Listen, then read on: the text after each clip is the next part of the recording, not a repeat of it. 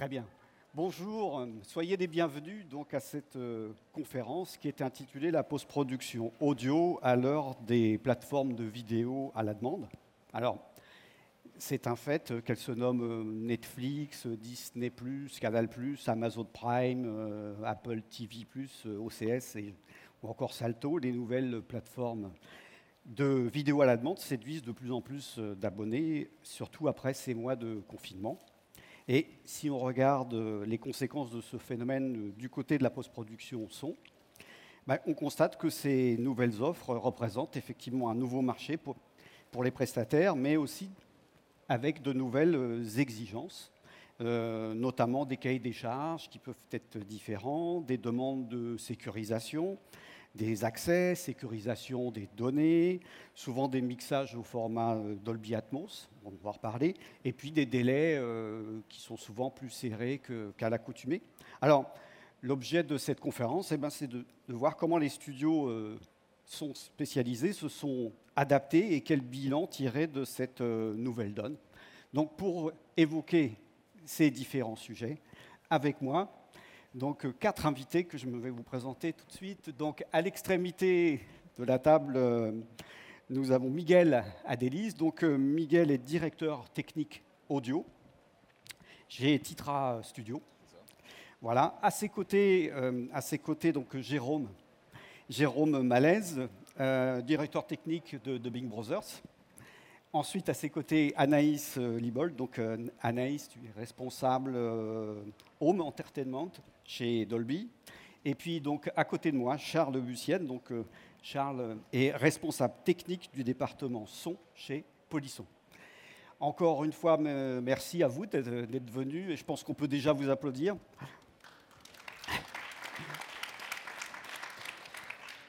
Très bien. Alors, ce que j'aurais aimé, euh, pour commencer, peut-être, c'est faire un petit tour de table et me dire euh, depuis quand vous travaillez pour ces plateformes et euh, sur quel type de programme. Je vais peut-être commencer par toi, Charles, si tu veux bien. Oui, d'accord. Alors, euh, nous, à Polisson Post-Production, on travaille sur euh, ces programmes depuis deux mille dix-neuf, à peu près.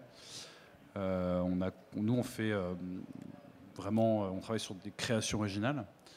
Euh, donc euh, on accueille euh, les talents euh, qui viennent euh, euh, finalement fabriquer, créer le programme original. Et, euh, et voilà, on a travaillé sur des séries comme The Eddy, euh, euh, qui était euh, show, showrunné par Alan Poole et, euh, et euh, entre autres euh, dirigé par, euh, par Damien Chazelle. On a travaillé sur une série qui s'appelle Gone For Good, euh, une adaptation d'Harlan Coben. On a travaillé sur Vampire, on a travaillé sur euh, quelques programmes comme ça. D'accord. Donc, ça fait combien de temps, à peu près euh... Donc, je dirais euh, deux ans et demi. Deux D'accord. ans et demi. Ouais, deux ans, deux ans et demi. D'accord. Ensuite, peut-être euh, Jérôme. Oui, alors, bonjour. Euh, donc, nous, oui, Dubbing Brothers, c'est une société de doublage. Et en fait, euh, contrairement à Charles, on, on reçoit des V I et des, des éléments euh, qu'on, qu'on ne remixe pas. Euh, mais euh, de, les plateformes, depuis le début, en fait, euh, on travaille avec à peu près toutes les plateformes. Euh, certaines, euh, alors on va reparler de la sécurité, mais certaines, on n'a même pas le droit de citer le nom. Euh, donc voilà, donc même en interne, on ne parle pas du nom du fruit ou autre, voilà. Donc, euh, et, euh, et ça, on fait ça aussi bien pour différentes versions, puisqu'on a des studios un peu partout en Europe. Donc euh, il nous arrive de faire, euh, bon, on va en reparler, mais des versions Home Atmos euh, sur les plateformes, et même les versions audio description sont en Home Atmos. Donc euh, c'est vrai que... Euh, euh, on On va en reparler, mais ça a développé beaucoup de, ça a opéré beaucoup de changements chez nous, en tout cas. D'accord, donc on ne peut pas citer euh, des, des, des... Alors, des les séries. Produits, on n'a pas le droit de les citer. D'accord, ouais. Ok. Miguel, je pense que ça sera pareil. donc, donc, désolé, alors, euh... on peut encore parler des Feux de l'amour, mais pas plus. D'accord. Alors, Miguel, pour terminer ce... Oui, en fait, c'est la même configuration que chez, que chez euh, Jérôme. On est une, une société de doublage, essentiellement. De localisation plutôt, donc euh, doublage, sous-titrage euh, essentiellement. Et euh, pareil, la sécurité fait qu'on n'a pas le droit d'en parler, on a des noms de code en interne, donc on ne sait pas théoriquement ce qu'il y a derrière. Euh, donc euh, non, non, on ne peut pas dire euh, les, le nom des programmes, en revanche on peut euh, citer quelques clients euh, éventuellement, mais pas tous non plus. Euh, donc la sécurité commence vraiment là, on ne parle pas de on ne dit pas de pour qui on travaille, on ne dit pas sur quoi on travaille, même à, aux proches. Hein. Donc euh, c'est contractuel et ça fait partie de la pro, du premier niveau de sécurité euh, euh, chez nous. D'accord. Alors puisqu'on en est à, à parler de, de, de, justement de sécurité, de sécurisation, est-ce qu'on peut peut-être développer un petit peu de, en, en quoi ça consiste ? Oui, oui, bien sûr, ça commence par une sécurité physique, donc euh, les contrôles d'accès. Euh, donc tout est organisé pour que les gens ne puissent avoir accès qu'à leur studio. Euh, les personnes qui interviennent en interne dans nos sociétés aussi euh, sont soumises au contrôle d'accès. Euh, donc ça, tout ça, ça fait partie d'une, d'une gestion euh, très spécifique. La circulation des personnes aussi. Euh, en plus, euh, en plus, à plus forte raison depuis le Covid. On a dû revoir deux, trois choses qui a impliqué qu'on ait réor- réorganisé nos studios euh, pour ça, euh, pour organiser les circulations. Euh, ensuite, on a toute une étape de sécurisation informatique. Donc, euh, les données sont stockées à un endroit bien précis, contrôlé, donc dans un, euh, dans un nodal contrôlé en accès. Euh, ensuite, contrôlé en accès informatique. Donc, euh, chacun a ses noms et prénoms et ses logins, mots de passe pour rentrer sur les, sur les machines. Euh, donc dès qu'une personne vient travailler chez nous, il y a toute une étape de pré-organisation qui lui attribue euh, un login mot de passe qui est lié à sa personne et euh, qu'il ne peut utiliser que sur certaines machines, qui lui donne accès à, à, à certains, euh, certains contenus. Et, euh, et comme ça, on peut traquer qui a accès à quoi et si jamais il y a une, une fuite, on peut retrouver assez facilement euh, l'origine euh, physique et l'origine euh, personnelle de la, de la fuite. Donc, euh, donc voilà, on, on a euh, fait le choix de tout informatiser euh, complètement, de façon à pouvoir maîtriser ça euh, à n'importe quel moment, en n'importe quel lieu et à distance s'il faut, de pouvoir faire des choses, des interventions à distance, des enregistrements à distance aussi à sécuriser. Euh, les enregistrements à distance à sécuriser impliquent qu'on travaille avec certaines, certains systèmes et pas d'autres, plus ou moins validés par certains clients.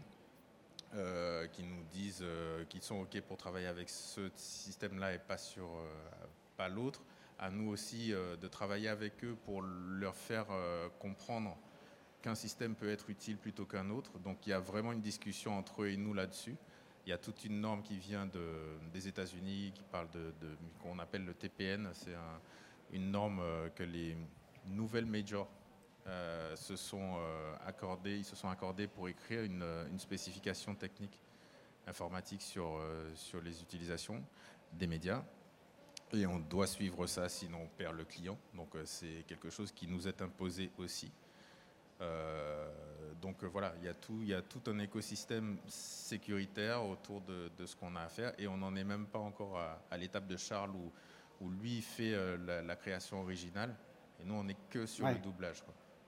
Euh, Jérôme, je te voyais opiner du chef. Tu, tu, oui, oui, c'est, c'est, c'est le même topo. Et, et c'est vrai qu'avec l'arrivée des plateformes, on a même eu euh, des mises en place de formations envoyées par nos clients à faire en ligne euh, qui nous valident ou pas notre niveau de formation et, sur l'aspect sécurité. Donc, euh, ça passe par mettre le téléphone dans un casier. Enfin, il y a tout un tas de questionnaires.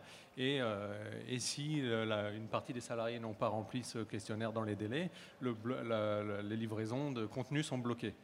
Donc euh, on en arrive là. Et puis après, il y a d'autres couches euh, chaque année qui se rajoutent. Euh, depuis quelques années, on a MediaSeal. Maintenant, c'est un système d'encryptage des fichiers vidéo. Euh, qui, euh, donc les, les clients encryptent les fichiers vidéo et autorisent quelques euh, utilisateurs à pouvoir euh, les utiliser. Et donc, ils peuvent monitorer euh, combien de temps un fichier vidéo a pu euh, être lu et combien de fois il a été lu et par qui. Et voilà. Donc on en est là, ouais, au niveau de sécurité. Donc, oui. Charles, tu souhaitais euh, rajouter des choses ? Pas grand-chose de plus. Euh, si ce n'est le fait que effectivement nous on, a, on, a, on, a, on vient de, de, de quelque chose d'assez loin puisque nous on est originaire du cinéma d'auteur, donc on, on s'est adapté à toutes ces choses-là. Ça a été des contraintes qui, qui sont arrivées avec le temps. On s'y est plutôt euh, bien adapté euh, et ce qui est assez intéressant, moi je trouve, c'est que euh, en tout cas il y a pu y avoir euh, des discussions, des dialogues sur euh, ces, ces, ces axes de sécurité, puisqu'en fait euh, nous c'était toute la question était de, de De, de pouvoir faire en sorte que euh, les talents puissent continuer à travailler avec euh, suffisamment d'autonomie euh, dans ces environnements et en même temps mettant en place ces, ces mesures de sécurité. On y est plutôt bien arrivé. Surtout, je trouve qu'il y a une, plutôt une bonne discussion avec ces plateformes sur l'intérêt de ces mesures, euh, et cetera, et cetera. Nous, on avait plein de questions. On a pu les formuler et à chaque fois, on a eu des réponses. On a été aiguillés et on continue à être audité régulièrement d'ailleurs. sur euh, les évolutions de nos infrastructures, les contrôles d'accès, et cetera, et cetera. Est-ce que ça, ça a demandé, j'imagine, des travaux euh, Est-ce qu'on peut avoir une idée un peu de l'ampleur, peut-être, Miguel? Ah oui, alors les, les, les travaux vont de pair aussi avec l'activité. Hein, donc, euh, on a un surcroît d'activité, donc on génère des, des, des nouveaux studios qui doivent d'emblée répondre à toutes ces, euh, toutes ces, ces contraintes, qui doivent répondre aux contraintes Covid éventuellement au cas où euh, on, a, on a un confinement supplémentaire euh, à, à gérer plus tard. Donc, il faut que ce soit compatible avec tout ça. Euh, on a aussi avec ces, ces mêmes clients euh, ce qu'on appelle des tests de pénétration, euh, pardon pour le, l'appellation euh, de la chose, mais ils viennent valider la capacité d'un hacker à rentrer dans nos systèmes. Donc euh, ça aussi c'est, c'est, c'est vérifié et on doit euh, montrer patte blanche pour que ça, que ça fonctionne. Donc les nouveaux studios doivent être adaptés à tout ça. Ouais. Si on revient un petit peu sur le... Enfin, je parle, on peut parler d'un cahier des charges, j'imagine. Euh, qu'est-ce qu'il y a d'autre comme élément? On peut peut-être alors, parler des, des standards, des formats et de, peut-être de, du Dolby Atmos. Je ne sais pas qui veut, qui veut démarrer. Ben en fait, oui, euh, le, euh, le Dolby Atmos est devenu une espèce de, de, de standard de livraison pour toutes ces plateformes parce qu'effectivement, ils ont besoin d'un seul master qui permette de délivrer euh, tout le monde. Et évidemment, le meilleur master, c'est le plus, le plus ample, le plus, le plus disponible pour les, pour, les, pour les différents systèmes de diffusion. Donc, le Dolby Atmos est devenu un, un standard, que ce soit, comme disait Jérôme, pour un signal euh, simple cinq virgule un ou, euh, ou un signal stéréo, même avec une audio-description encodée en Dolby Atmos. Donc, le signal est disponible quoi qu'on fasse. Et il sera euh, downmixé à la diffusion euh, chez le téléspectateur et euh, relu euh, comme il faut euh, chez le spectateur. Aujourd'hui, on a des, des set-top box qui permettent de, de, de faire ces, ces downmix euh, très correctement. Il n'y a, a pas de raison. Et Anaïs peut nous parler ouais, aussi des, oui, ce... des, des différents formats nécessaires, à, enfin, disponibles pour ça, justement. Alors Anaïs, oui, je pense que là, juste un, un point s'impose, peut-être pour euh, bah, rappeler ce que c'est le, enfin, brièvement ce que c'est le Dolby Atmos. Et puis la différence entre le, le format cinéma et le format home, peut-être. Okay. Alors, euh, bon, je pense que vous avez sans doute entendu parler du Dolby Atmos, qui est ce format de, d'audio immersif qui, euh, contrairement au cinq point un ou sept point un, qui se situe sur un plan horizontal, ajoute la dimension verticale, donc avec des éléments sonores qui passent au-dessus de la tête de l'auditeur, et aussi une façon de créer un mixage qui va être différente puisqu'on va utiliser non seulement des canaux audio, donc sept point un, zéro point deux, et cetera, mais aussi des objets. Et le mixeur va décider si un son va dans ce qu'on appelle le bed, donc cette base euh, qui va être plutôt statique et donc qui va être liée à des canaux, ou des objets qui sont des sons qu'on va pouvoir déplacer euh, dans l'espace euh, librement. Donc on s'affranchit avec le concept du Dolby Atmos du positionnement des, des enceintes, euh, puisque le format est censé être adaptable à tout type de configuration, qu'on soit sur vraiment une, une salle avec euh, beaucoup d'enceintes, comme un, un cinéma ou un home cinéma bien fourni, ou euh, un petit système, ne serait-ce une barre de son ou même un téléviseur qui est compatible avec le format. Donc il y a une scalabilité, une élasticité du format euh, assez un, importante et intéressante pour les plateformes. Euh, la petite différence entre le, le cinéma et le, euh, ce qu'on appelle le Dolby Atmos pour le cinéma et le Home Atmos, comme on l'entend souvent dire, euh, on a le même nombre d'objets sonores. Dans les deux, on peut avoir jusqu'à cent vingt-huit objets sonores simultanément. Euh, mais dans une, dans une salle de cinéma, il va y avoir un rendering, donc une, une translation euh, sur, le, sur les enceintes disponibles euh, du format qui va être euh, mieux disant qu'une petite salle puisqu'on va avoir jusqu'à soixante-quatre haut-parleurs dans un cinéma. Et en Home Atmos, on est sur des configurations plus petites, euh, donc avec une résolution spatiale un peu moindre. Donc on va aussi pouvoir encoder le format dans des formats de distribution moins lourds, euh, puisque si on doit envoyer pleine bande cent vingt-huit objets, ça passe pas évidemment sur le streaming. Euh, donc voilà, c'est cette adaptation. Donc les salles euh, de mixage pour le Home Atmos sont plus petites que les salles de mixage euh, Atmos normales. Donc ça, ça c'est normal, hein, c'est comme, euh, comme un peu tout. Et est-ce qu'on a une, une idée justement de comment les, finalement les, euh, l'audience euh, écoute aujourd'hui? Est-ce qu'elle écoute euh, beaucoup en mobilité, au casque, ou est-ce qu'elle écoute chez elle? euh, Est-ce qu'elle écoute en, en stéréo, ou est-ce qu'elle va écouter mm-hmm. sur une petite barre ou sur un home theater? On a un peu des, des idées? On a des idées. Euh, en fait, c'est vrai que le, le pari de ces plateformes d'aller vers le Dolby Atmos, c'est bah, d'une part, comme le, le disait Miguel, que, que, qui peut le plus, peut le moins. C'est-à-dire qu'on peut vraiment décliner euh, quasi immédiatement un cinq point un euh, de, d'un mixage Dolby Atmos et de très bonne qualité. Euh, donc ça, c'est un avantage. Et aussi la pérennité euh, du format à, et la rétrocompatibilité qui permet d'adresser tous les systèmes déjà en place, donc tous ceux qui ont déjà de la stéréo ou du cinq point un. Euh, après, euh, ils ont aussi vu une tendance euh, matérielle, euh, des, enfin, en tout cas de l'équipement grand public arriver, c'est-à-dire que la, la problématique n'est plus du tout la même qu'il y a quinze ans euh, avec la, la pénétration des home cinéma euh, chez les gens. On est vraiment sur du matériel beaucoup plus léger, plus facile à installer. Ceux qui veulent avoir des grosses installations euh, peuvent toujours le faire. Il y a, il y a toujours un vaste choix en Dolby Atmos. Euh, après, on a des formats comme les barres de son ou les téléviseurs qui permettent de, de rendre le format vraiment accessible à un maximum de gens. Donc, c'est... Euh, Euh, rien que dans les téléviseurs, c'est plusieurs millions, rien qu'en France, de téléviseurs qui ont déjà du Dolby Atmos. Donc on est euh, sur quelque chose qui n'est plus niche et surtout qui grandit très vite. Euh, y a aussi beaucoup de mobiles, hein, euh, tous les iPhones depuis euh, même l'iPhone sept ou huit, ça, dé- ça dépend de ce qu'on regarde, et euh, énormément de, d'Android euh, permettent de faire un rendu binaural, donc un rendu au casque du Dolby Atmos, voire sur les enceintes du téléphone euh, si vous préférez, mais, mais ça fait déjà un grand parc d'utilisateurs qui peuvent profiter du format.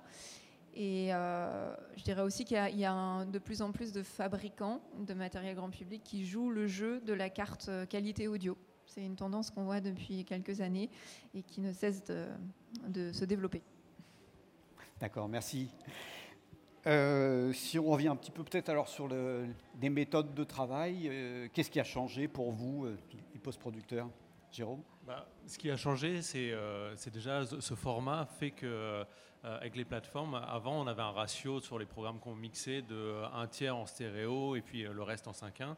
C'est vrai que maintenant euh, la plupart sont au minimum en cinq un voire en Atmos, donc du coup en termes de compétences des ingénieurs du son, euh, le niveau a dû augmenter puisqu'on n'avait pas le même niveau de compétences pour mixer ce type de programme, compétences techniques aussi pour créer les livrables. Et puis, euh, et puis nous, euh, ce qui est super plaisant avec ce genre de, d'évolution, c'est euh, aussi bien à l'image que... Au son, euh, les plateformes ont apporté une qualité de, une qualité de travail assez impressionnante. Nous, en termes de, de, de, de façon de travailler, on s'est rapproché du cinéma, en fait. Donc, on, on fait aussi bien du doublage cinéma que télé. Et c'est vrai que les exigences de prise de son et de mixage euh, sont très proches euh, de celles du cinéma. Euh, avant, on enregistrait la plupart des dialogues au U quatre-vingt-sept. C'était un standard dans le doublage.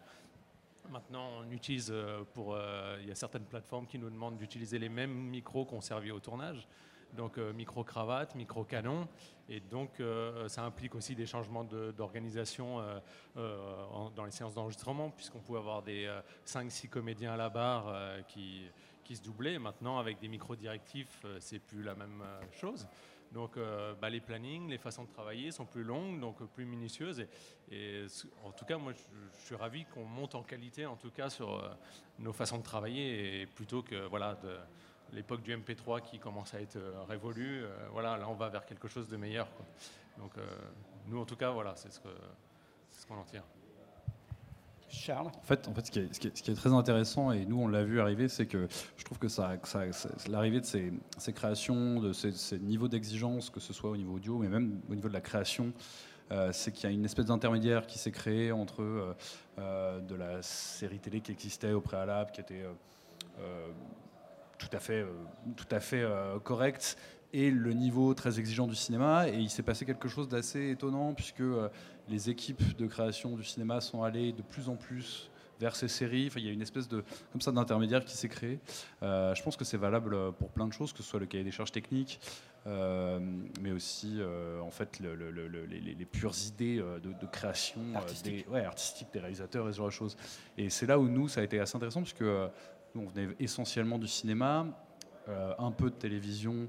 Euh, et, et ce truc-là est vraiment venu, se, enfin les, les plateformes sont vraiment venues sur un créneau euh, très intermédiaire, et, et, et c'était, c'était voilà, quelque chose de très, très chouette. Et alors, D'un point de vue euh, exigence euh, artistique, justement, et les uns et les autres, qu'est-ce que vous pouvez, euh, qu'est-ce que vous notez euh, comme, euh, comme différence ? Alors moi, de, de, de notre point de vue, euh, qui est plutôt technique, euh, c'est, c'est, ça ne, je ne fais pas de différence entre les, entre les, les, les clients parce que euh, au final, l'un et l'autre sont aussi exigeants quelque part. On a des méthodes de travail assez différentes, mais, euh, mais, mais on doit diffuser la, le, le, le signal le, le, le plus correct. Et, le, et je, donc techniquement, je ne fais pas trop de différence. Et effectivement, c'est du côté de, de, de la, la, l'exigence artistique qu'il peut y avoir une différence. Et c'est euh, soit on est dans le monde du cinéma et on prend encore beaucoup de temps euh, par rapport à ce, attention, hein, par rapport à ce qu'on fait pour, pour la télévision, on prend encore beaucoup de temps pour faire les choses, on prend, le, le, on prend vraiment beaucoup de temps. Euh, en télé, euh, on a des, ex, de, des exigences artistiques qui sont déplacées, c'est-à-dire qu'on fait très vite, mais à la fois il y a une validation qui est plus accrue euh, au niveau du de, le client euh, valide les choses de façon plus euh, plus plus plus euh, plus pointue en fait. Donc euh, c'est plutôt c'est plutôt compliqué pour lui de, de déplacer chez nous un, un délégué de, de, du réalisateur ou quelque chose comme ça, mais en tout cas ils mettent en place une équipe de validation artistique sur place, qui vient valider les mix, qui vient valider la qualité du travail de, de la traduction, de la, de la qualité du, de l'adaptation. Et, et, euh, et voilà, on a des prestations, qui, ce qu'on appelle multimix, qui nous permettent sur un film de faire euh, trente-cinq langues. Euh, donc là, à chaque fois, ils, ils amènent chez nous euh, un natif de la langue à doubler pour pouvoir valider euh, la, la, la, la qualité non seulement artistique, mais aussi la diction, la compréhension, l'intelligibilité euh, de, ce qui est, de ce qui est enregistré, ce qui est dit, au mix, pour pouvoir euh, assurer une qualité artistique euh, euh, correcte, en fait. Donc, autant avant, on faisait souvent du doublage français vers, euh, anglais vers français.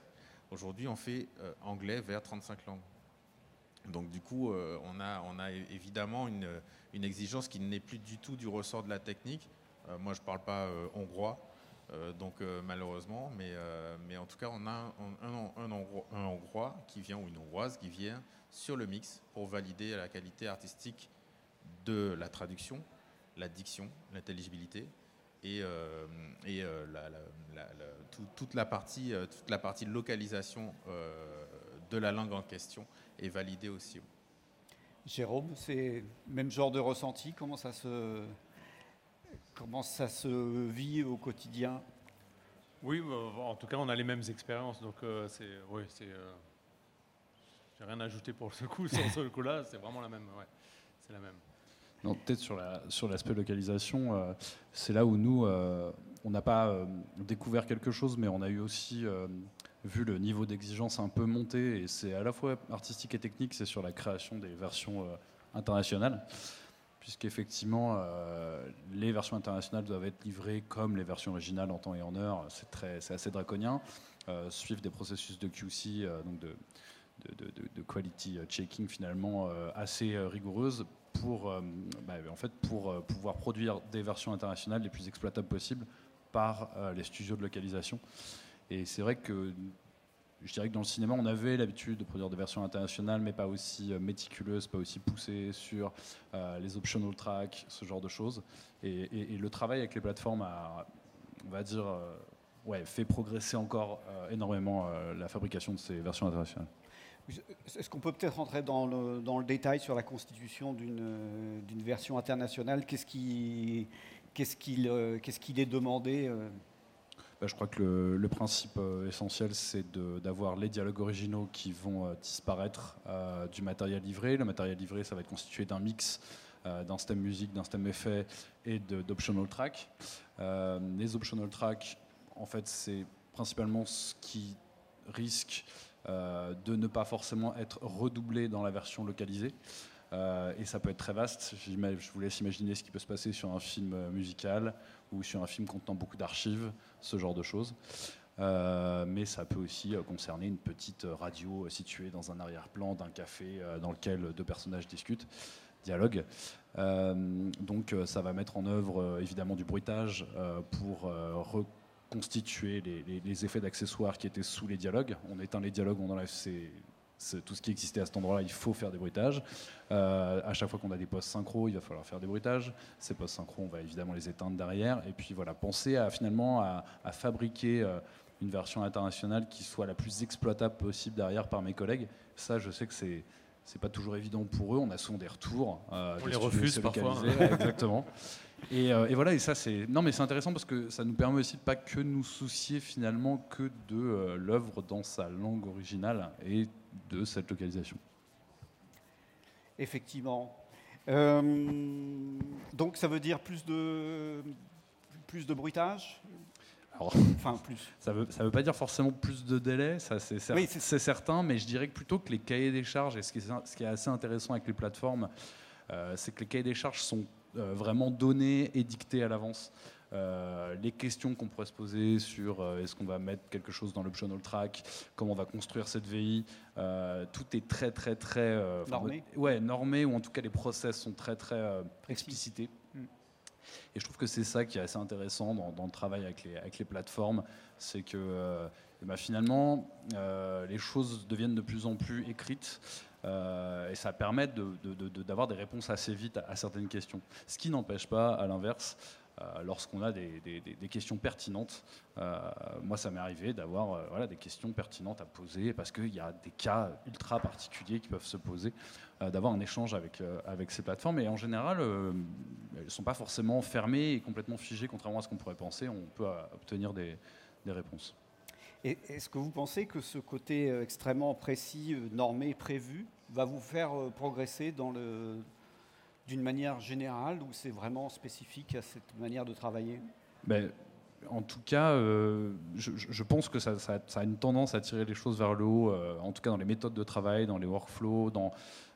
des interrogations que n'importe quelle structure pourrait avoir, et je pense plutôt aux structures un peu plus petites ou moyennes comme les nôtres, parce que voilà, ça donne des méthodologies, c'est très intéressant. Maintenant, il y a aussi euh, quelque chose qu'il faut conserver, qui est notre spécificité, je pense, c'est, c'est notre versatilité. C'est que c'est qu'on a, nous, euh, Français, euh, on, a, on a des capacités à beaucoup se, s'adapter euh, et, euh, et aller sur différents domaines, euh, ce que les anglo-saxons, je trouve, dans leur méthode, parfois, ont un petit peu plus de mal à, à, à faire. Et du coup, cet échange avec les plateformes, il est intéressant, parce que nous, Français, qui, qui produisons, qui fabriquons, avec un échange, avec des gens qui édictent, qui travaillent, qui font des process, ça donne quelque chose d'assez efficace, finalement, dans le, dans le, dans le travail. Vous en pensez quoi, vous, Bigel ou Jérôme ? bah, euh, Nous, de notre côté, ou chez Jérôme, ça doit être euh, pareil. Euh, quand on parlait de tout à l'heure de faire des localisations sur trente-cinq langues, la livraison c'est trente-cinq Atmos. Donc forcément, il faut que les compétences montent euh, partout. Et le fait que les choses soient euh, normées, ça facilite la vie et euh, ça permet de faire, enfin, c'est soit OK, soit ça ne l'est pas. Si ça, si ça l'est, tout va bien. Si ça ne l'est pas, on corrige et on, et on renvoie. Donc euh, ça permet de pouvoir avoir un discours euh, euh, assez cohérent aussi avec nos équipes euh, techniques. Parce que je me rappelle d'une époque où on a une petite complicité avec Anaïs euh, là-dessus sur, euh, sur euh, le temps où les niveaux audio n'étaient c'était un peu pas très clairs, voilà, où ça, et, et, et où ça nous a valu des, des discussions un peu dures parfois. Là maintenant, les choses sont acquises et euh, ça devient une base. Euh, donc euh, on, s'en, on s'y conforme et ça devient beaucoup plus simple, plus facile à, à mettre en œuvre. Et, euh, et au final, chacun a ses valeurs, hein, mais on parle tous de la même chose. Donc ça devient beaucoup plus simple de, et ça fait progresser tout le monde. Ça ramène euh, des compétences à tout le monde, des nouvelles compétences sûrement. Et, euh, et voilà, donc il euh, y, y a du boulot pour tout le monde en fait. Oui. Bah, puisqu'on parle de, de, de niveau justement, est-ce qu'il y a des, est-ce qu'il y a des exigences différentes en fonction des, des, des plateformes ? Comment tout ça est normalisé ? Est-ce que ça ressemble à du broadcast ? Est-ce que ça ressemble plus à, du, à une dynamique film ? Est-ce qu'on peut peut-être euh, faire un... c'est, c'est un peu intermédiaire, puisqu'effectivement, ce sont des plateformes payantes. Donc, euh, si on paye, on, a, on attend une qualité derrière. Donc, euh, donc c'est plutôt, ça va plutôt dans le bon sens. Et j'en ai encore discuté ce matin et hier avec un, un monteur qui me dit qu'effectivement, on ramène de la dynamique sur les signaux, on ramène de... ramène un peu d'air, un peu de, de qualité en fait. Donc ce qu'on pensait être une contrainte au départ devient une force euh, aujourd'hui. Et, euh, et euh, non, non, ça devient vraiment quelque chose de plus, de plus facile à gérer. Et en face, on a des clients qui sont aussi euh, très compréhensifs de la chose. On peut discuter avec eux. S'il y a une, une question ou une erreur ou quelque chose qu'ils nous demandent qui paraît incohérent, ils sont assez facilement euh, euh, prompts à la discussion. On peut en, en parler et, et corriger ce qu'il y a à corriger. Ça se passe plutôt bien d'ailleurs. Donc, voilà. On a... On n'a pas parlé de la, la qualité de doublage, synchro, euh, détection. Qu'est-ce que, est-ce que c'est quelque chose qui a, qui a changé, qui a progressé ? Euh, oui, parce que comme disait Charles, on a, nous, c'est vrai qu'en doublage télé, il y a des étapes de Q C qu'on n'avait pas à l'époque, donc de quality check. Et, euh, et c'est vrai que tout est minutieusement euh, détaillé, que ce soit un, une labiale euh, qui dépasse, un, une reverb qui euh, démarre trois secondes deux, ou deux images trop tôt, ou un panoramique qui démarre, démarre un peu trop tôt. Tout ça est analysé à la waveform. Alors des fois c'est assez impressionnant parce qu'on finit un mix le soir et dans la nuit on a le retour, euh, on a soixante-dix T C euh, timecode de retour euh, sur des... Euh, voilà, ça peut être un panoramique de... Euh, De, d'une image trop, euh, qui a démarré une image trop tôt. Donc en fait, euh, euh, toutes les étapes de production se sont améliorées en fait. Euh, et de la, et de la, on est beaucoup plus précis et sur le doublage parce que même les directeurs artistiques, tout ça, savent qu'il y a toutes ces étapes derrière de vérification. Et, euh, et, euh, et du coup, ça implique que tout le monde euh, est beaucoup plus rigoureux. En tout cas, on, on prend, on, c'est vrai qu'à l'époque, il y avait plus que l'étape artistique. On mixait derrière, mais maintenant, et voilà, toute l'étape technique euh, a, a une influence sur l'étape artistique et vice-versa. Donc, euh, voilà, pour moi, c'est une montée générale de toutes nos équipes en compétences et en qualité, en tout cas. D'accord. Et reste la, la question des, des délais, finalement, parce que j'ai, j'ai l'impression que c'est un, un des points aussi qui... Euh, Quel délai ? Qui est différent. Il faut que ce soit une question, en fait. Quelle, bah, oui, quelle est oui. votre expérience, ressenti, et comment vous, vous devez vous adapter finalement parce que je... Alors, les, les, les, process, les, les délais n'ont pas beaucoup changé. Euh, on sait juste qu'on doit livrer plus de mix par film, donc on nous accorde juste ça, mais ça doit être quelque chose le plus automatisé possible, le plus pa- pas dans l'exécution, pas dans l'enregistrement, mais dans, la, dans, la, dans le delivery. Dans, dans, la, dans la partie technique des choses, il faut que ce soit des, des, des systèmes les plus automatisés possibles. Quand on doit livrer un film à, à une date bien précise, c'est les trente-cinq mix qu'on envoie. Et on envoie, euh, on envoie la totalité du signal, des signaux euh, préparés. Donc il faut que les studios soient suffisamment euh, euh, uniformes, suffisamment proches les uns des autres pour qu'on puisse travailler un peu partout et avoir une fluidité de travail, euh, une fluidité de travail euh, sur le site qui permettent de passer d'un studio à l'autre parce qu'on a une urgence, parce qu'il y a un retake à faire et il faut que ça passe rapidement. En fait, la partie, la partie technique doit venir couvrir euh, tous ces besoins-là euh, sans que ce soit, euh, sans que ça n'influe sur la partie artistique des choses. Euh, donc en fait, il faut qu'on s'efface derrière ça, qu'on rende les choses possibles et voilà, que les, les artistes fassent leur, leur, leur travail sans se préoccuper de la technique. Et comme ça, on, on, on conserve le côté qu'on a en France, de, de, du côté, le côté artisanal de, de, de ce qu'on faisait au cinéma et, et, et peut-être même parfois en télé, en tournage, euh, le côté où il y a des petites mains qui font des choses assez fondamentales et qui garantissent l'authenticité d'un, d'un, d'un tournage en France, quoi. Et, euh, mais la technique doit effacer ça, doit, doit permettre ça sans que ce soit... Euh, le côté compliqué des choses, c'est notre problème en fait. Voilà. Oui, oui, c'est, c'est, c'est pour ça qu'en fait il faut quand même euh, considérer que euh, sur l'aspect euh, livraison, euh, delivery, euh, on sent qu'il faut quand même une certaine forme de, de, ouais, de structure euh, et d'organisation euh, au sein d'équipes techniques. Euh, c'est pour ça que je pense qu'il y a, il y a, il y a, ouais, il y a quand même une certaine forme de taille de structure un peu euh, minimum pour arriver à, à faire en sorte que, euh, que les livraisons se passent de façon euh, fluide et... Euh, Et, euh, et sans accroc. Maintenant, sur la partie euh, création pure, euh, je dirais que par rapport à des séries euh, télé euh, beaucoup plus classiques, nous, on n'a pas été euh, complètement euh, dépaysés. On en faisait assez peu. Euh, c'est, c'est, c'est, c'est pas des, on n'a on on pas, on n'a pas été dans des workflows de séries euh, vraiment, vraiment euh, extrêmement, extrêmement euh, difficiles à tenir. En tout cas, je crois, euh, pour les talents. Pour la livraison, c'est un autre aspect. Pour la création, j'ai eu l'impression que c'était... sur les programmes sur lesquels on a travaillé, relativement euh, pas du tout confortable, mais jouable.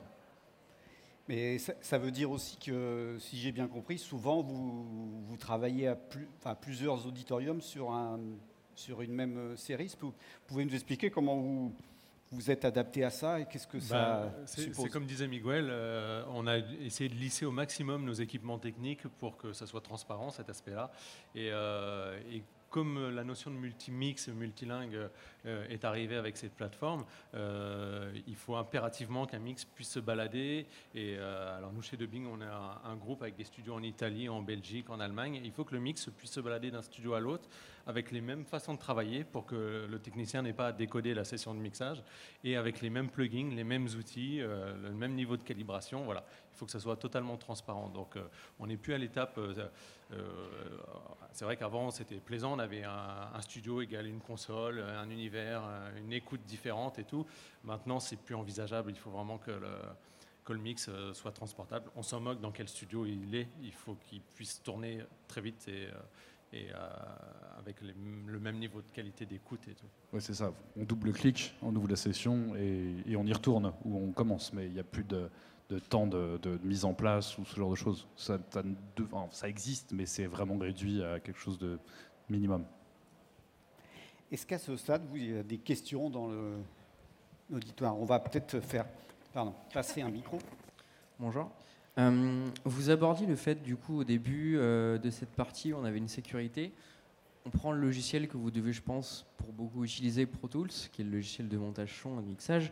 Est-ce qu'on va avoir plus tendance à travailler pour une question de sécurité avec des serveurs internes et dans ce cas à travailler en session et à faire des enregistrements sur les ordinateurs et après de passer de serveur en serveur, ou est-ce que directement on va travailler avec des projects et avec les serveurs d'avis directement? Qui veut répondre? Jérôme? Miguel? Tu fais tout. Non, non, en fait, euh, euh, chez nous, c'est, c'est encore plus simple que ça. On travaille directement sur le serveur et euh, tout se, se balade euh, entre, les, entre les studios, simplement en ouvrant la session qui est localisée sur le serveur. Oui, juste pour compléter, en fait, il n'y a plus je, la version, on est vraiment dématérialisé, c'est-à-dire qu'il n'y a plus de disque dur. C'est impossible de voir un disque dur se balader dans une de nos entreprises, en tout cas. C'est une clé U S B, c'est proscrit, c'est interdit, voilà. Donc, euh, vraiment, ouais. Oui, bonjour. Euh, je voulais poser une question, peut-être un peu tabou. Euh, quelle est la durée euh, fournie, en tout cas proposée, et le budget proposé pour euh, la production d'un épisode, d'une série qui va contenir euh, plusieurs saisons et plusieurs épisodes?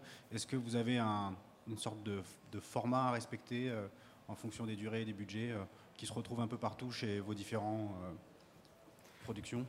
Non, sur, la, sur la création originale, il n'y a pas, de, y a pas de, de, d'échelon euh, fixe et ça dépend vraiment de, de l'envergure de la, de la série. Donc euh, j'aurais vraiment du mal à, à répondre à cette question. Voilà. Merci. Alors je sais aussi qu'il y a des structures qui euh, fonctionnent avec euh, justement des, des méthodes, comme vous en avez parlé. Justement, je faisais plutôt allusion à ces grosses structures qui euh, font du travail un peu à la chaîne, si je peux me permettre. Et donc, euh, vous renvoyez la question peut-être plus euh, pour les gros studios qui... Enfin, les gros studios... Euh, je... Pardon, c'est pas... C'est, c'est un peu la même, en fait. Ça, ça dépend de l'attente euh, du projet, en fait. Euh, ça peut être du simple au double, au triple, en fait. Euh, c'est vrai qu'on peut avoir des prods euh, euh, doublage. Un épisode, on peut en mettre deux trois jours, mais on peut très bien allouer euh, cinq jours sur... Euh, Euh, si le produit est très attendu, si c'est le premier épisode d'une série de, qui se lance, en fait, ça dépend de l'exigence du client et de l'attente du client par rapport à, à, au projet. En fait, là, c'est vraiment du simple au triple, quoi. Je vous remercie. Et les budgets, je peux pas te... On imagine. Enfin, je pense que c'est intéressant, effectivement, de parler en, en temps, puisque c'est, c'est de ça dont il s'agit. Mais oui, c'est, c'est à peu près ça. En tout cas, un épisode, euh, euh, ils, vont, ils vont mettre une semaine d'enregistrement pour faire trois épisodes à peu près, sur une moyenne. À peu près. Du coup, quand on parlait de trente-cinq euh, mix à faire, on parle euh, du coup de la même personne qui va faire les trente-cinq ou du coup de plein d'opérateurs qui vont faire euh, sur plein de... Alors pour le coup, non, il y a une équipe de mixeurs euh, qui va se mettre en place, qui va se coordonner et, euh, et euh, ils vont s'entendre sur une façon de procéder. Et euh, en fonction du projet, euh, ils vont organiser leur travail euh, dans plusieurs studios euh, pour, euh, pour arriver à faire ça. Ouais. Est-ce que quand même, comme il y a plusieurs, ça c'est vrai que c'est une chose qu'on n'a pas abordée, comme il y a plusieurs euh, ingénieurs du son, mixeurs ou monteurs qui travaillent, euh, comment vous faites pour garantir le, le côté homogène? Est-ce que ça, ça passe par des, des sessions euh, modèles, par une, une espèce de, de charte? Comment, ça, ah oui, comment oui. vous organisez? En fait, euh, c'est un peu plus basique que ça. C'est-à-dire que, étant donné que tous les studios sont les mêmes, en fait, donc on a un, un, un modèle pour tous les studios. Et ensuite, chaque équipe d'ingé son organise une session de travail euh, dans laquelle tout le monde va passer. Donc euh, ils vont s'organiser euh, ensemble, ils vont se parler, ils vont se réunir pour savoir comment, euh, comment ils vont organiser ça, euh, leur mixage en fonction de ce qu'ils ont reçu aussi. Et, euh, et comme ça, le, la session template qu'ils auront organisée pourra passer dans n'importe quel studio et pourra être euh, travaillée euh, sans, sans difficulté, quoi. Ouais, et, et ce qu'on fait, pas, parce qu'il y a toutes les langues, en fait, on, on, à chaque pays, on leur envoie un, un task, ce qu'on appelle un track, track assignment sheet, et euh, ça permet à, de s'assurer que chaque dialogue ou chaque personnage est enregistré sur une piste bien définie. Et en fait, alors nous, en tout cas chez nous, on, on fait une première version et ensuite on utilise l'automation de Pro Tools et on remplace juste les voix françaises par des voix euh, italiennes. Et normalement, si tout a été respecté, les, les, les mêmes dialogues, donc du coup, on bénéficie des panoramiques, des envois de reverb, et puis il n'y a plus que des ajustements à faire sur la dynamique en fonction de la prise de son et puis euh, les cues, quoi. Alors il y a un peu plus à faire, mais voilà, le basique est déjà là, en tout cas. C'est-à-dire que dès l'enregistrement, c'est organisé, quoi. Donc, euh, quand on a un doublage sur une série à faire, dès l'enregistrement, l'équipe d'ingé son se réunit, ils organisent le T A S, ils l'envoient à tous les, toutes euh, les sociétés étrangères qui font les enregistrements des voix étrangères, et on en arrive à un signal qui est, euh, on va simplement, on pourrait même travailler en playlist pour pouvoir avoir les différentes langues de, dans une même session, quoi. Mais du coup, il y a plusieurs mixeurs qui vont faire plusieurs langues ? Okay. Oui, oui, oui, bien sûr. En mixage, oui, oui, oui. Oui. Alors, ça va être une question assez récurrente, l'aspect écologique. Euh, j'aimerais savoir s'il y a eu euh, peut-être euh, une réflexion qui s'est faite là-dessus. Euh, enfin, je sais que ça peut être aussi des demandes venues des clients parfois, euh, savoir euh, connaître l'impact et euh, avoir des prérequis en, en termes d'empreinte écologique. Et euh, est-ce que vous avez revu votre organisation? Je sais que parfois, ça demande de, de revoir aussi le parc de matériel et que l'innovation aussi euh, suit euh, parfois les demandes, euh, notamment celle-ci. Est-ce que euh, des choses ont changé? Miguel, par exemple, on avait évoqué la, la chose quand tu avais euh, changé les, les ordinateurs. Du coup, oui, oui, euh... oui. Alors, euh, l'idée, c'est que la, la technologie euh, déployée réponde À la, euh, au cahier des charges. Ça, c'est fondamental. Après, on peut envisager les choses euh, euh, autrement, c'est-à-dire qu'on va adapter les bonnes machines au fur et à mesure euh, de, des utilisations au bon poste. Euh, typiquement, euh, on a un certain modèle de, de haut-parleur, par exemple, qu'on va déployer partout. Et ça, ça permet, au lieu d'avoir cinquante euh, pièces détachées à, à, à gérer, on n'aura qu'un seul modèle de pièces détachées à gérer. Et dans ce cas, c'est... C'est simple, hein. euh, moi, moins, moins je perds du temps, mieux c'est. Donc, euh, euh, si j'ai déjà pas de temps à perdre avec euh, le, le, le, le, l'entretien, euh, c'est parfait. Donc, euh, j'ai un, un système de, de haut-parleur qui est déployé partout, qui est connu de tous, qui permet à n'importe qui de venir bosser euh, dans, dans, dans le studio. J'ai pas une enceinte un peu ésotérique euh, que celui-là aime bien mais pas l'autre. Ça, c'est pas une discussion pour moi. On doit avoir un, un système d'enceinte où euh, les gens puissent venir travailler. Et, et ça, ça me permet de maintenir un parc plus réduit de, de spares, un parc euh, un peu plus réduit de pièces détachées et, et de mieux entretenir mes studios, de le faire euh, avec le moins de monde possible si, quand, quand, quand, c'est, quand c'est possible. Et euh, de pouvoir euh, déployer un plus grand nombre de studios plus facilement, euh, plus rapidement. Euh, donc voilà, et euh, du coup on réoriente un petit peu les, les, les, euh, les, les, les, les forces sur des endroits où on, où on va devoir gagner du temps, ce qui nous permet de gagner euh, une, une gestion écologique de la chose. Je vois ce que tu veux, tu, tu, si, si tu vois ce que je veux dire, c'est-à-dire que moins j'aurai de machines, mieux je me porterai, euh, moins j'aurai de machines à gérer, plus ça sera uniforme et plus ça sera facile pour tout le monde, et, euh, et au final les systèmes s'affinent et deviennent très euh, euh, basiques, en fait. Il faut que ce soit simple pour l'utilisateur, il faut que ça réponde au cahier des charges, et il faut que ce soit le plus, euh, le plus facile à mettre en œuvre pour moi. Et tout ça, ça va dans le sens de l'écologie, effectivement. Ouais, je pense aussi euh, au choix des, des ordinateurs. Il y a des ordinateurs qui consomment moins, et donc ça fait moins. Oui, c'est ça. Alors, il y a des ordinateurs plus puissants. C'est vrai que nous, on le voit dans nos, nos dos techniques. Le, les, les baies se sont vidées petit à petit. Donc, du coup, c'est aussi moins de climatisation. Euh, on a aussi des petites salles avec maintenant des ordinateurs silencieux qui permettent d'avoir le, le, le, le, l'ordinateur directement dans la même salle, comme les salles de montage. En fait, avant, nous, on avait des postes déportés. Donc, euh, ça veut dire des extendeurs, du câblage, des déports, des alimentations, des pièces dédiées climatisées. Et tout ça, ça disparaît petit à petit. Donc c'est l'évolution technique. Après, on a aussi euh, euh, le script qui ne peut plus être imprimé. Donc euh, c'est vrai que nous, on avait, euh, il y avait un de nos informaticiens qui s'était amusé à analyser les logs pendant un an d'une de nos photocopieuses. Il y avait la hauteur d'une tour Eiffel de papier. Et ça, ça n'existe plus puisque le script, on ne l'imprime plus. Donc euh, c'est des étapes, mais c'est via la, la technique et euh, la, voilà, la, l'optimisation de la technique, ça se fait. Après, c'est vrai que c'est... C'est difficile de faire le bilan. Mais voilà. Il y a le, aussi, le, je pense, le câblage euh, analogique versus numérique. Oui, oui, oui, voire réseau. Euh, donc, euh, le niveau du câblage, par exemple, on a un studio sur lequel on avait une console qui, était, euh, qui occupait deux baies et demie euh, en alimentation, en câblage. Enfin, bon, voilà. Aujourd'hui, c'est cinq U. Donc, du coup, au final, on en met plus dans la même baie. Donc euh, ça nous fait gagner euh, énormément de place. Là, j'ai enlevé deux consoles, j'ai gagné euh, euh, cinq baies. J'ai juste enlevé deux consoles. Donc euh, ça, ça permet de, de gagner de la place. Euh, aujourd'hui, un studio euh, complet, voire, et qui est capable de beaucoup plus que ce qu'on faisait avant, c'est cinq unités de rack, quoi. Donc, euh, donc voilà. Je me demandais, pardon, le, le type de système de haut-parleurs que vous utilisez. C'est des configurations du coup avec des haut-parleurs au plafond, j'imagine ? Oui, oui, oui. Ah, y a, y a, y a des, y a des, y a des collègues au fond là. Oui, oui, non, non, non, mais c'est évidemment euh, des, des haut-parleurs avec, euh, avec des systèmes avec des haut-parleurs au plafond puisqu'on fait, de, on fait évidemment de l'Atmos, euh, mais c'est du système standard euh, qu'on connaît tous, euh, du Genelec ou autre, mais des, des, des enceintes, euh, des enceintes qu'on connaît tous, ça, effectivement. Oui, c'est oui, des enceintes géné- que, Genelec que tout le monde connaît, euh, vous connaissez tous.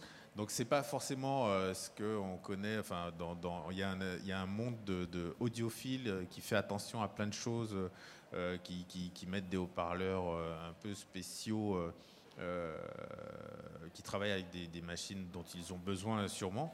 Mais nous, ce dont on a besoin, c'est d'efficacité et euh, de rapidité. Les studios tournent déjà euh, H vingt-quatre. Donc il est hors de question qu'on ait payé une machine et qu'elle ne fonctionne pas. Donc ça, ce n'est pas possible. Donc les machines qui fonctionnent correctement, on les sélectionne, on a les bons systèmes aux bons endroits, et du coup, euh, quand la machine est en panne, c'est qu'elle est morte en fait. Donc euh, voilà. Et encore une petite question, pardon. Ce matin, il y avait une table ronde sur le monitoring au casque, le système multi-canaux. Est-ce que pour vous, c'est une possibilité ou absolument pas ? Charles ?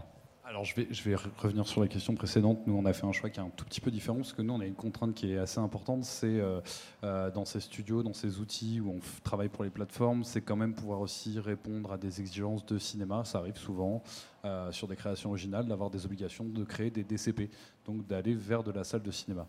Donc nous, on a toujours essayé de, d'être sur une espèce d'intermédiaire comme ça euh, entre... Euh, euh, bah, la plateforme finalement, voire le broadcast et le cinéma. Et nous, on a décidé, on a, on a fait un choix un tout petit peu différent que, que, mes, que mes collègues. C'est qu'on va sur euh, des haut-parleurs euh, français, d'une marque qui s'appelle Deka Audio, euh, qui équipe énormément de salles de cinéma, euh, qui est en train aussi d'aller vers ce genre de, de produits, euh, donc de plus petite taille, qui, qui, qui s'adressent, euh, à mon avis, à des utilisations dans des volumes qui sont plus restreints. Ce qui est vachement intéressant avec ce, ce, ce constructeur, c'est que c'est, donc c'est localisé, c'est français. Euh, c'est des produits avec une excellente qualité de fabrication. Et on peut discuter avec ce fabricant, avec ce concepteur. Et ça, moi, je, enfin, pour moi, c'est quelque chose d'assez, d'assez important, puisqu'on est écouté, on a des retours, on a des échanges. Et, euh, et voilà, et sur le développement des nouveaux produits, ce genre de choses, on, est plutôt, on travaille plutôt en, en collaboration, c'est, c'est assez sympa.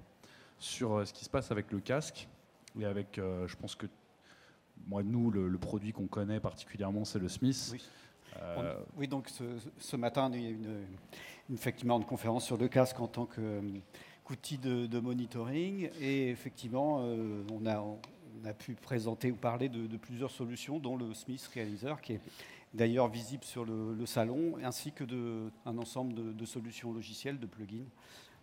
Et donc nous, on a quelques expériences avec le Smyth, puisqu'on a un, un, un, un mixeur qui, qui l'utilise régulièrement.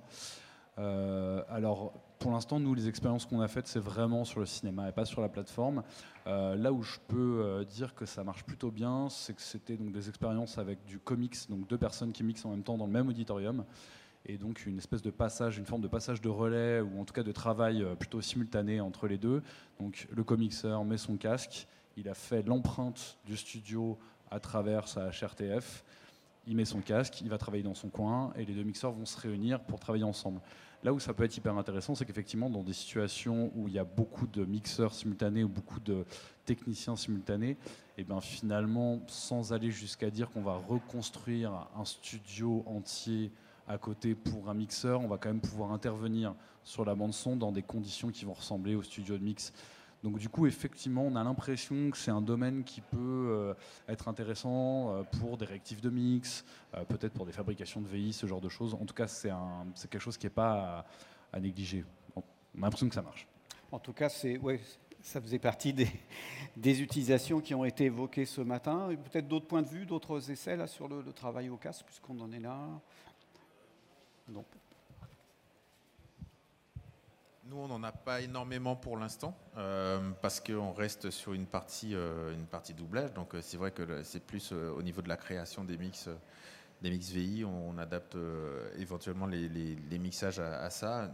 Nous, dans la partie doublage, on en a moins, euh, voire pas du tout en ce moment. On n'en a pas encore eu euh, ces demandes. Euh, euh, mais à la fois, euh, pour, pour reparler de, de, de la, la, des, des enceintes dont, dont, dont Charles parlait à l'instant, euh, nous on, a, on vient de studios qui sont, qui sont existants, euh, qui ont un certain âge et qui ont une certaine, euh, un certain système. Donc on a des, des studios cinéma et des studios télé-plateforme.